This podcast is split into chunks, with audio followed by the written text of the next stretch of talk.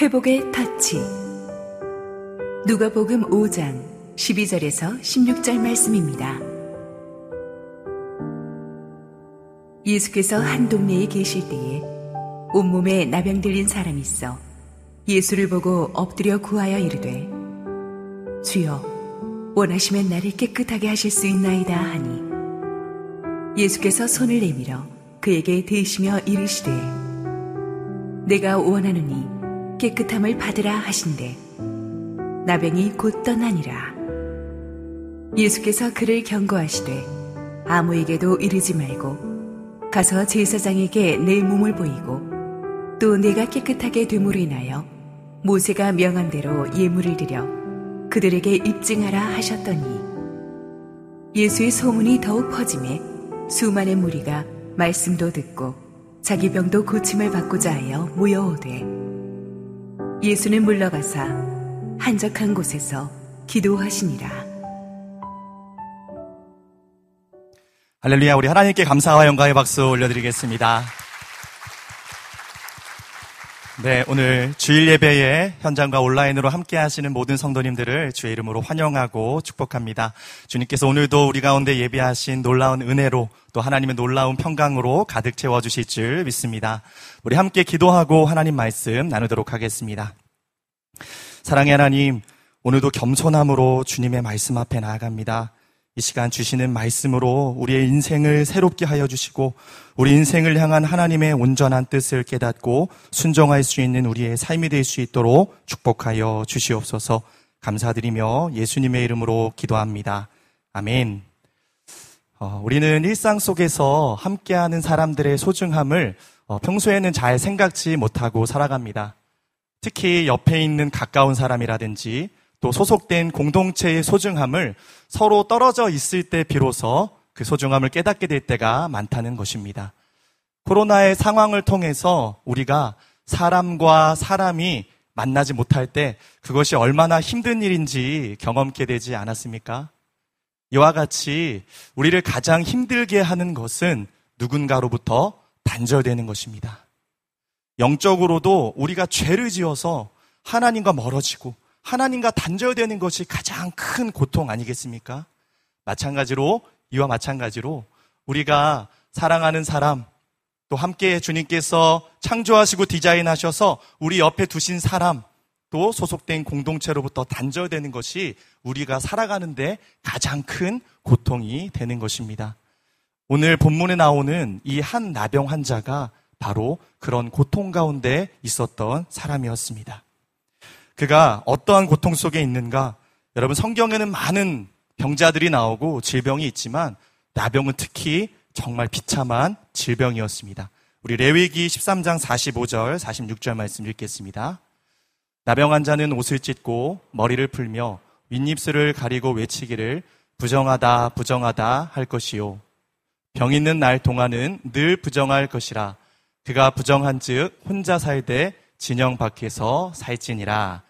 자, 나병 환자를 가장 고통스럽게 하는 것은 무엇일까요? 모든 사람이 부정한 자로 여겼기 때문에 공동체에서 분리되어서 진영 밖에 살아가는 삶이 되어야 한다는 것입니다. 질병보다 더 고통스러운 것이 혼자라는 외로움이었을 것입니다. 사랑하는 아내와 자녀들과 함께 두런두런 이야기도 나누고 하루의 일상의 대화를 나누고 식사를 하는 그런 소소한 일상의 행복은 이제 사라지는 것이죠. 뿐만 아니라 늘 함께 해오던 사랑하는 친구들과의 모든 관계가 다 끊어지는 그런 일들이 시작되는 것입니다. 이처럼 나병이 걸렸다는 것은 철저하게 버림받는 공동체의 모든 관계가 끊어지는 그런 고립을 경험하게 되는 것입니다. 자신이 꿈꿔왔던 미래와 비전도 이제는 한순간에 물거품이 되어버리는 사회적으로 철저하게 사망이 선고되어지는 그런 일들과 같았습니다.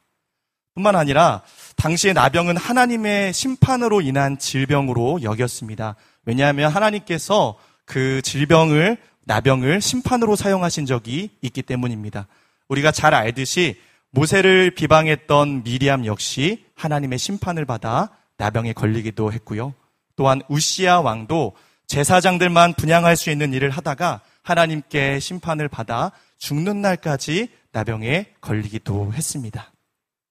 이런 이유로 나병 환자들은 많은 사람들에게 아, 저 사람은 하나님의 심판을 받은 부정한 사람이야 라는 그 낙인을 찍힌 삶을 살아갔습니다.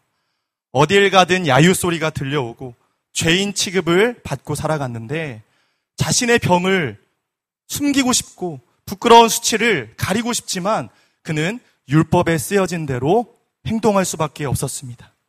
늘 옷을 찢고 머리를 풀며 윗입술을 가린 채로 부정하다, 부정하다 자신의 부끄러운 모습을 선포하고 드러낼 수밖에 없었던 그런 인생이었습니다. 여러분이 만약 나병 환자라면 어떠하시겠습니까? 더 이상 살 소망이 없는 것입니다. 내 인생은 이제 끝이야! 라고 스스로 인생을 단념할 수밖에 없는 상황이었습니다. 만일 나병 환자가 사람들에게 발각되면은 돌로 쳐서 죽임을 당할 수도 있는 그런 상황이었습니다. 외출을 할 수도 없고 그 누구도 만날 수 없는 이런 절망적인 상황 속에서 오늘 본문을 보니까 나병 환자에게 무슨 일이 일어나고 있는 것입니까? 예수님이 한 동네에 계실 때 나병 환자가 나아왔다라고 오늘 본문이 말씀하고 있습니다. 그런데 여러분 우리가 주목해야 하는 것은 그냥 우연히 지나가다가 예수님을 보고 만난 것이 아니라는 것입니다. 나병 환자는 소망을 가지고 힘을 다해 목숨을 걸고 오늘 예수님을 찾아온 것입니다. 어떻게 나병 환자가 예수님을 알고 그 마음에 주님을 간절히 만나기 원한다는 소망과 그 동기를 가지고 주님을 찾아왔을까요? 이 본문을 좀 더 구체적으로 설명해주고 있는 병행 구절인 마태복음에 더 자세히 설명하고 있습니다. 함께 마태복음 8장 1절 2절 말씀을 읽겠습니다. 예수께서 산에서 내려오시니 수많은 무리가 따르니라. 한 나병 환자가 나와 절하며 이르되 주여 원하시면 저를 깨끗하게 하실 수 있나이다 하거늘. 여기서 우리가 예수께서 산에서 내려오시니라는 말씀을 주목하기 원합니다. 우리가 잘 알듯이 산에서 수많은 무리들에게 예수님께서 산상수훈 말씀을 전하셨습니다. 그 내용이 무엇이었습니까? 심령이 가난한 자는 복이 있다. 애통하는 자는 복이 있다. 나병 환자는 예수님의 소문을 듣고 주님께 찾아와서 그분의 말씀을 들었을 것입니다. 그런데 여러분 말씀을 듣다 보니까 어떤 일들이 일어나요? 소망이 없던 내 인생에 한 줄기 빛이 비춰줍니다. 다 끝났다고 여겼고 아무런 소망이 남아있지 않다고 생각했던 나의 인생 속에 주님이 마음이 상한 자가 복이 있고 애통한 자가 복이 있다고 말씀하십니다. 나병 환자는 그 예수님의 말씀을 듣다 보니 깨달아지는 거죠. 내 인생의 고통의 문제가 어떠한 의미인지를 고통이 다시 한번 주님의 말씀 안에서 해석되어지고 절망적인 나의 정말 우울한 나의 인생 속에 다시 한번 하나님 주시는 말씀을 통한 소망과 빛이 일어나기 시작했다라는 사실입니다. 여러분 이처럼 살아있고 운동력 있는 하나님의 말씀이 우리 가운데 비춰질 때 우리 안에 있었던 모든 어두움들은 드러날 것이고 하나님이 주시는 새로운 생명의 역사와 회복이 우리 가운데 시작되는 줄 믿습니다. 이 나병 환자의 마음 속에 이제 아, 예수님이 어떠한 분이실까? 주님을 만나기만 한다면 내 인생 속에 새로운 하나님의 역사가 시작될 것이라 생각되어지는 마음의 열망이 솟구쳐 오르기 시작했다라는 사실입니다. 그래서 예수님이 산상수훈 말씀을 마치시고 내려오셨을 때 그의 말씀의 은혜를 받은 수많은 사람들, 병자들이 아마 예수님을 향해 몰려들었을 것입니다. 그런데 그 많은 무리가 있었던 그곳에 나병 환자가 왔다는 것은 어떠한 것을 의미할까요? 목숨을 건너, 목숨을 걸었다는 것이죠. 사람들에게 발각되면 돌에 맞아 죽임을 당할 수도 있는 상황이었습니다. 그러나 오늘 이 기회를 놓칠 수 없었습니다. 오늘이 아니면 안 된다라는 것이죠. 목숨을 걸어서라도 내 인생 단 한 번만이라도 그 주님을, 그 주님의 은혜를 내가 경험하는 것, 그것이 그에게 남은 마지막 소망이었다라는 사실입니다. 그래서 그 모든 치열한 경쟁을 뚫고 오늘 나병 환자는 예수님께 나와 주님을 만난 것입니다. 드디어 예수님을 만난 나병 환자가 제일 먼저 주님 앞에 행한 것이 있습니다. 우리 함께 12절 말씀을 읽겠습니다. 예수께서 한 동네에 계실 때에 온몸에 나병 들린 사람이 있어 예수를 보고 엎드려 구하여 이르되 주여 원하시면 나를 깨끗하게 하실 수 있나이다 하니 나병 환자가 가장 먼저 한 것은 무엇이죠? 와서 꿇어 엎드린 것입니다. 여러분, 엎드렸다는 것은 무엇을 의미합니까? 지금 예수님을 내 삶의 주인으로 진정한 나의 왕으로 인정하며 그분을 예배하고 있는 것입니다. 주님, 이 세상 어떤 것도 나에게 소망을 줄 수 있는 것이 없습니다. 주님, 이제 내가 주님만이 나의 왕이심을, 주님만이 나의 유일한 소망이심을 이 꿇어 엎드림을 통해 고백해 드리고 있는 것입니다. 또한 주님의 왕대심을 인정하며 그분의 통치가 주님의 그 임재와 주님이 이끄시는 그 삶이 내 안에 시작되기를 간절히 소망하면서 그 소망을 담아 주님을 높여드리고 있는 것입니다. 예수님께 나아갔던 이 나병 환자의 모습을 우리가 한번 생각해 봤으면 좋겠습니다. 어떠한 모습이었을까요? 코는 뭉개져서 살점은 다 떨어져 나갔으며 머리는 지저분하고 몸에는 온갖 역겨운 냄새가 진동합니다. 그 사람 옆에 가면 냄새가 나고 그 사람을 바라보는 것도 쉽지 않았을 것입니다. 나병 환자는 자신이 어떠한 모습인지 누구보다 잘 알았다는 것이죠. 내 모습 이대로 나아갈 때 얼마나 많은 갈등이 있었겠습니까? 아, 주님이 날 거절하시면 어떡하지? 아, 이 냄새 나는 모습. 사람들이 나를 알아보면 어떡하지? 여러분, 그런데 하나님의 역사는 언제 시작되시는지 아시겠습니까? 내 연약함의 모습이 있지라도 그거, 그 문제에 갇혀. 나 자신의 연약함 때문에 주님께 나아가지 못하는 것이 아니라 오늘 내 연약함을, 내 부정함을 정결케 해주실 그 주님을 바라볼 때, 내 문제가 아닌, 내 연약함이 아닌, 우리 전등하신 하나님을 바라보며 나아갈 때 놀라운 회복과 치유의 역사가 일어나는 줄 믿으시기 바랍니다. 그래서 그 주님의 능력을 믿고 내 부정함을 정하게 해주실 그 주님의 은혜를 바라면서 담대하게 그 은혜의 보좌 앞에 나아가 오늘 주님을 경배하고 엎드리고 있는 것입니다. 함께 히브리서 4장 16절을 읽겠습니다. 그러므로 우리는 긍휼하심을 받고 때를 따라 돕는 은혜를 얻기 위하여 은혜의 보좌 앞에 담대히 나아갈 것이다. 오늘 나병이 상징하는 것이 무엇일까요? 나병은 죄로 인해 영적인 감각이 무뎌져 버리고 죄로 인해 하나님과 단절되어 버린 우리의 영적인 상태를 의미합니다. 나병의, 나병은 처음에 별것 아닌 점이나 얼룩으로 시작됩니다. 근데 나병의 가장 큰 특징은 고통을 느끼지 못하고 자각하지 못하는 데 있다는 것이죠. 점과 얼룩이 점점 내 온몸에 번짐에도 불구하고 고통을 느끼지 못하니까 어떠하죠? 내가 죽어가고 있는 것을 모른다는 사실입니다. 여러분, 죄가 그렇다는 것입니다. 처음엔 작은 죄 하나를 타협했더니 처음에 너무나 아파하는 마음으로 회개했지만 똑같은 죄를 반복하다 보니 이제는 그것이 아무렇지 않은 일이 되어서 우리의 영적인 감각이 점점점 무뎌지게 되는 상실되어지는 여러분 그런 것이 바로 죄의 특징이라는 사실입니다. 우리의 영적인 나병을 고치고 영적인 무감각함을 깨치는 능력은 바로 오늘 주님의 은혜 보좌 앞에 나아갈 때 그 놀라운 하나님의 은혜가 부어지는 줄 믿습니다. 여러분 지금 삶 가운데 누구도 말할 수 없는 그런 문제와 고통 속에 있는 분들이 계십니까? 가정의 문제, 자녀의 문제, 경제적인 문제로, 관계의 문제로 마치 나병과 같이 나를 조금씩 조금씩 억누르고 옥죄어 와서 아무것도 못하게 만드는 그 삶의 문제들. 내 모든 감각들을 마비시켜서 하나님께 나아갈 수조차 없게 만드는 모든 사람들의 관계가 끊어지고 그 문제로 인해서 나 홀로 싸워 나가면서 외롭고 고독함 속에서 어찌할 바를 알지 못하여 눈물 흘리고 있는 여러분 그 문제가 있으십니까? 오늘, 오늘 우리가 스스로 담을 쌓지 말고 그 문제 안에 갇혀 있는 것이 아니라 그 문제를 이겨낼 수 있고 그 문제의 유일한 답을 가지고 계시는 우리 주님 앞에 믿음으로 나아갈 수 있게 되기를 주의 이름으로 축복합니다. 엎드림이 소망입니다. 엎드림이 능력입니다. 우리가 엎드릴 때 하나님의 놀라운 회복이 시작되는 것입니다. 여러분, 나병 환자가 꿇어 엎드려 예수님께 지금 무엇을 구하고 있습니까? 여러분이라면 무엇을 구하시겠습니까? 예수님 어떻게 만났는데? 당연히 주님 고쳐주십시오. 제발 나를 돌아봐 주십시오.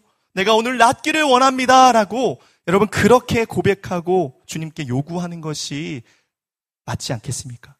그런데 여러분 12절을 보시면 그가 지금 무엇을 구하고 있습니까? 주님이 원하시면 이 고백은 어떤 의미일까요? 예수님의 절대적인 주권을 인정하고 있는 것입니다. 주님, 주님은 전능하셔서 지금 당장 저의 병을 고치실 수 있는 능력이 하나님이신 줄 믿습니다. 그러나 하나님께서 원하시면 저를 고치실, 수도 있고 혹은 원치 않으시면 그렇지 않으실 수 있음을 인정하면서 이 모든 나의 문제를 주님의 두손 위에 맡기고 주님의 절대 주권을 인정하고 있는 것입니다. 나병 환자는 오랜 병을 통해서 한 가지 깨닫게 된 것이 있습니다. 아, 내 인생이 내가 원한 대로 되는 것이 아니구나. 내가 원한다로, 원한다고 치유받을 수 있는 것이 아니라는 것을 깨달았습니다. 누군가, 전능한 누군가가 나를 불쌍히 여겨줄 때 내 안에 소망이 시작된다는 것을 나병 환자는 알았던 것입니다. 하나님이 원하시는 것을 그러하면 구하면 되겠구나라는 그 마음의 소망이 생겨난 것입니다. 참 믿음의 사람은 주님의 절대적인 주권을 인정하며 주님이 원하시는 것을 구하는 사람입니다. 더 이상 내가 원하는 것을 투정하며 주님을 설득하는 기도를 드리는 것이 아니라 오늘 내 인생을 향한 하나님의 뜻과 계획이 무엇인지를 먼저 구하면서 주님의 뜻이 나의 인생 속에 주님이 원하시는 것들이 나의 삶 속에 이루어지기를 구하는 삶이 가장 복된 인생인 줄 믿으시기 바랍니다. 늘 내 뜻과 내가 원하는 것을 구하는 인생은 늘 실망할 일이 많습니다. 원망할 만한 이들이 많습니다. 그러나 주의 뜻을 구하는 자들은 내가 생각하지도 못했던 엄청난 축복과 기도의 응답을 받아 누리게 되는 것입니다. 주님이 원하시면 깨끗하게 할 수 있다는 이 나병 환자의 믿음의 고백을 들으신 주님이 이제 반응하고 계시는데요. 우리 함께 13절 말씀을 읽겠습니다. 예수께서 손을 내밀어 그에게 대시며 이르시되 내가 원하노니 깨끗함을 받으라 하신데 나병이 곧 떠나니라.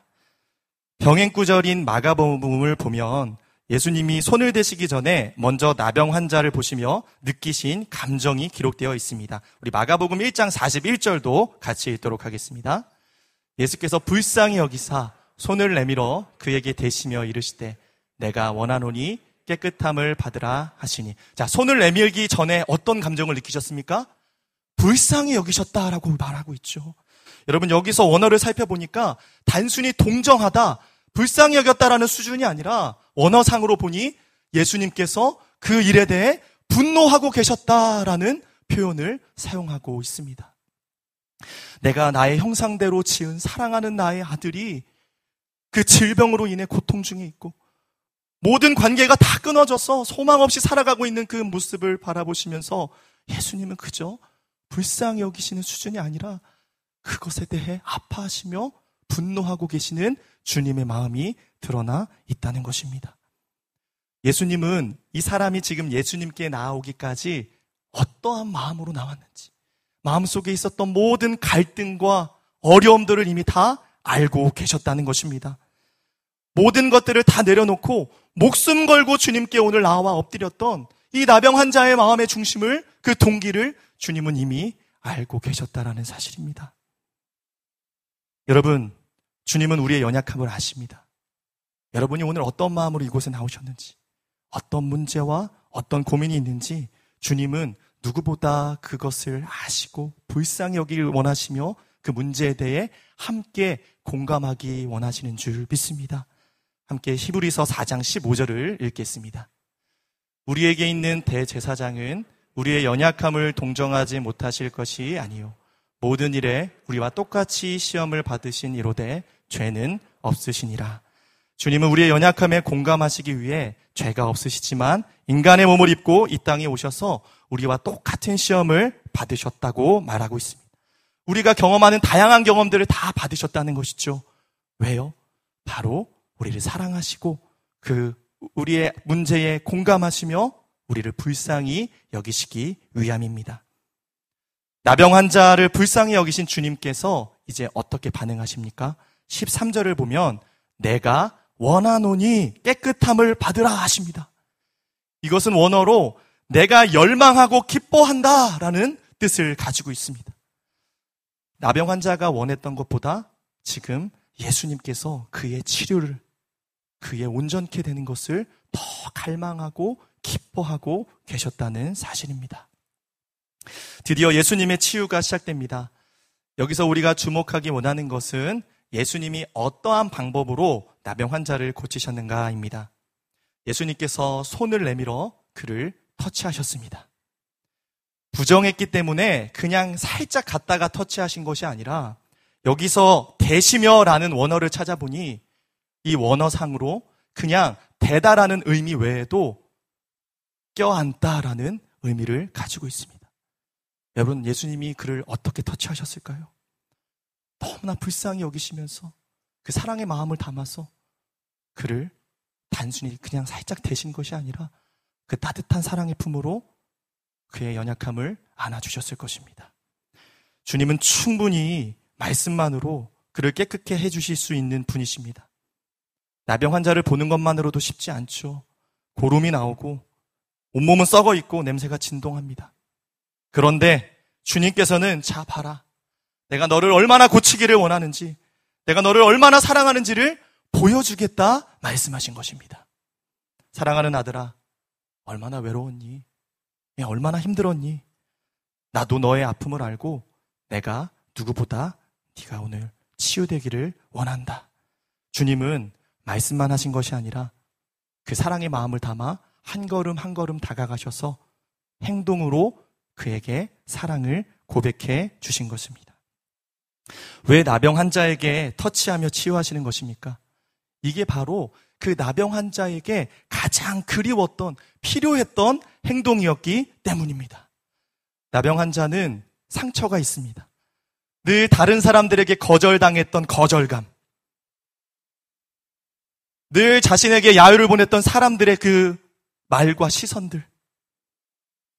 누군가 나에게 따뜻한 손길을 내밀어 본 적이 없습니다. 늘 그리워했던 그것을 향해.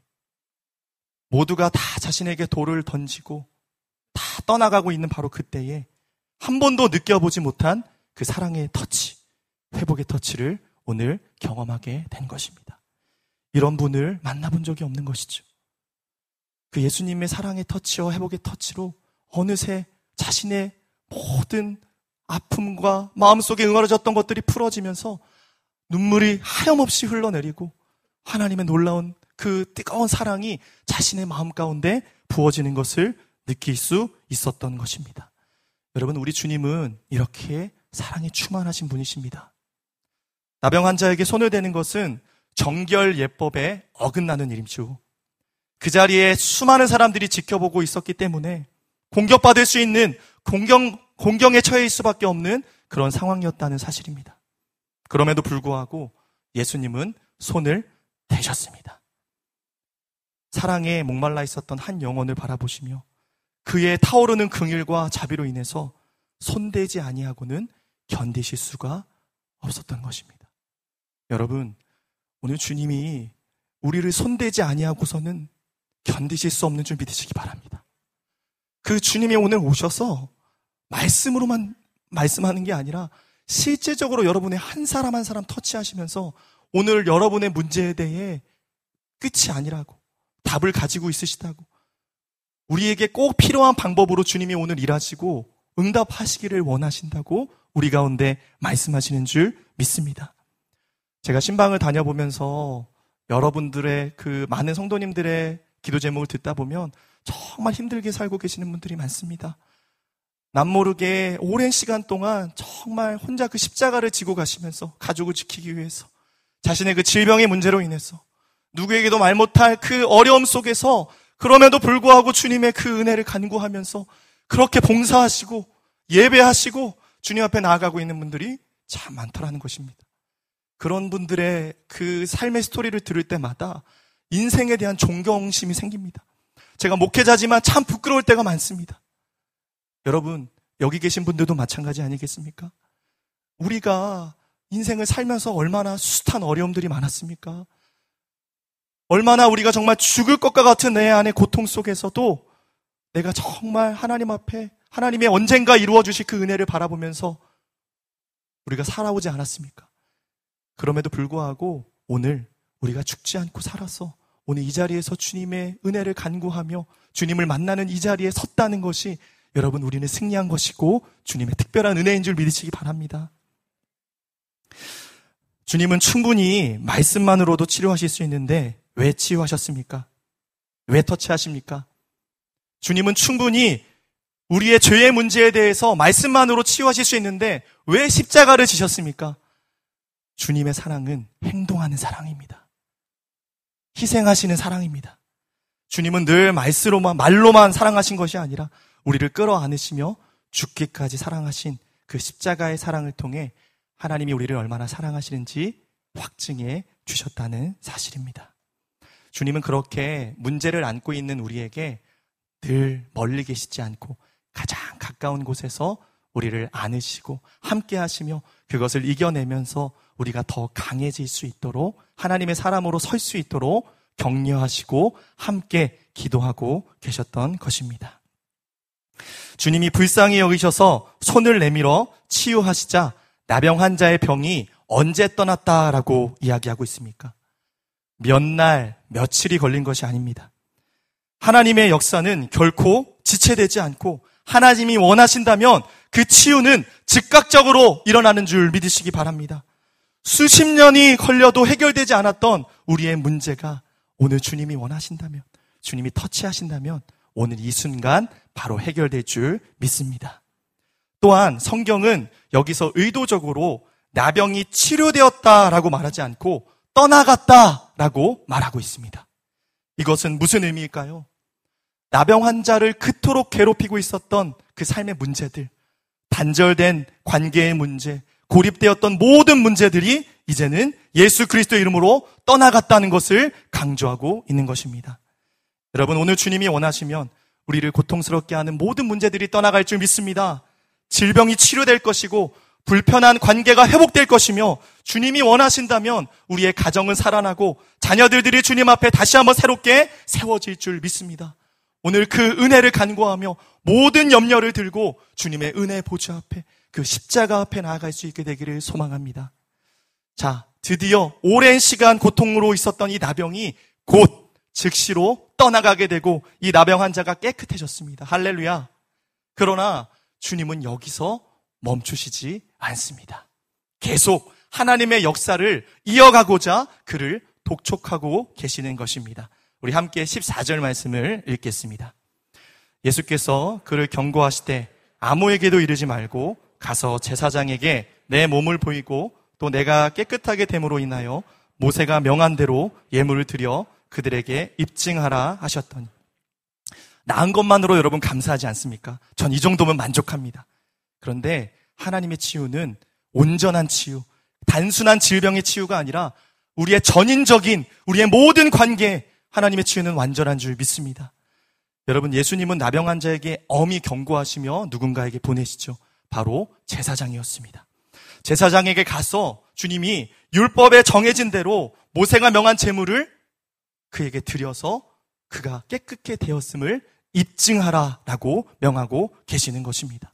이 입증된 것을 통해 나병 환자가 이제 그가 사랑하고 있던 공동체, 사랑하고 있던 가족들, 친구들에게 다시 돌아갈 길을 주님이 열어 주셨다는 사실입니다. 주님은 그냥 우리가 1차적으로 질병이 치유되는 것을 주님은 목적으로 삼지 않는다라는 것입니다.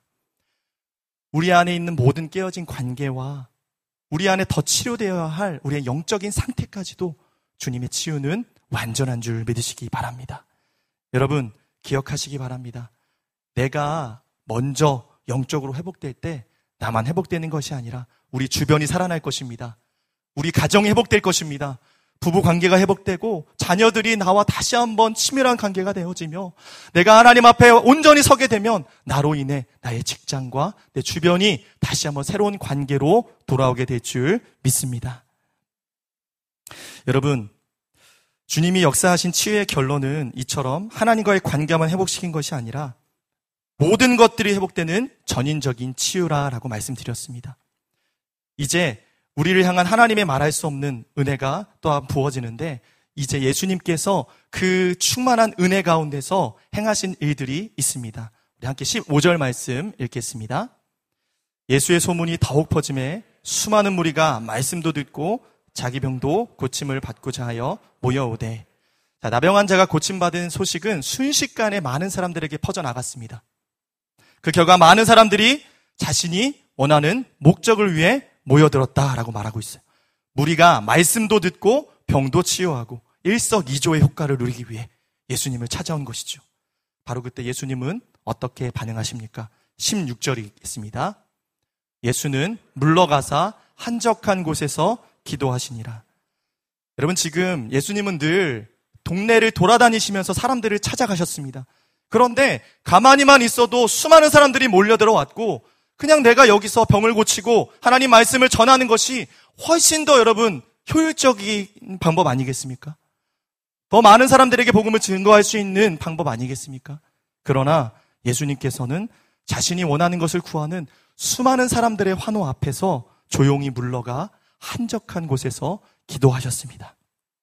예수님은 결코 그들이 원하는 대로 끌려다니거나 움직이지 않으셨고 그냥 스스로 조용히 기도하시면서 하나님이 원하시는 뜻을 먼저 구하는 삶을 사셨다는 사실입니다. 누가는 이처럼 결정적인 순간마다 기도하시는 예수님의 모습을 기록하면서 나아갈 때와 물러설 때에 균형감을 이루어 하나님이 원하시는 뜻을 위해 사역하셨던 예수님의 모습을 강조하며 보여주고 있는 것입니다. 우리 역시 오늘 가장 먼저 해야 할 일이 무엇일까요?